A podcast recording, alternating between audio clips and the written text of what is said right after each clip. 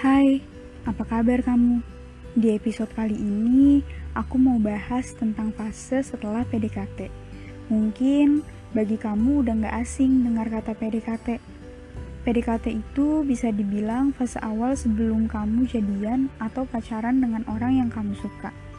Biasanya kalau orang lagi PDKT itu suka senyum-senyum sendiri kalau si dia bales chat.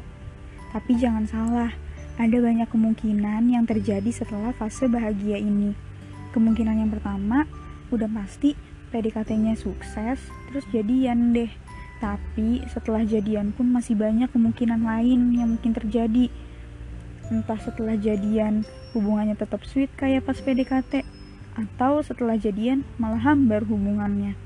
Makanya banyak orang bilang kalau masa-masa PDKT itu lebih indah dibandingkan pas udah jadian. Ya kalau menurut aku sih itu nggak salah juga persepsinya. Kenapa?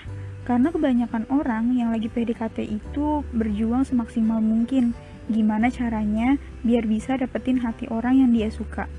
Tapi ketika udah dapet, biasanya mereka akan beranggapan kayak, ya udahlah, kan udah dapetin dia ini, yang pada akhirnya akan membuat persepsi tadi itu semakin kuat.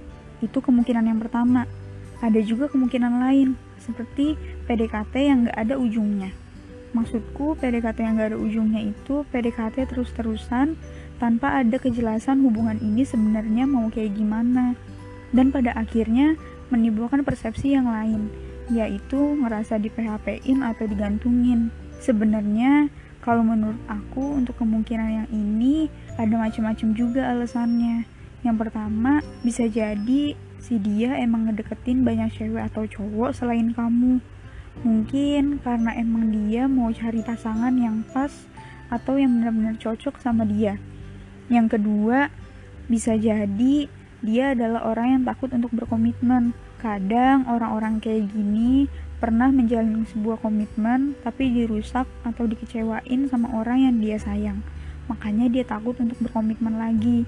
Jadi, kalau kamu ngerasa PDKT-nya udah lama atau kamu dan dia juga sebenarnya udah sama-sama ada rasa, tapi ngerasanya kayak kok PDKT mulu ya, kapan jadiannya? Kamu bisa ajak dia ngobrol.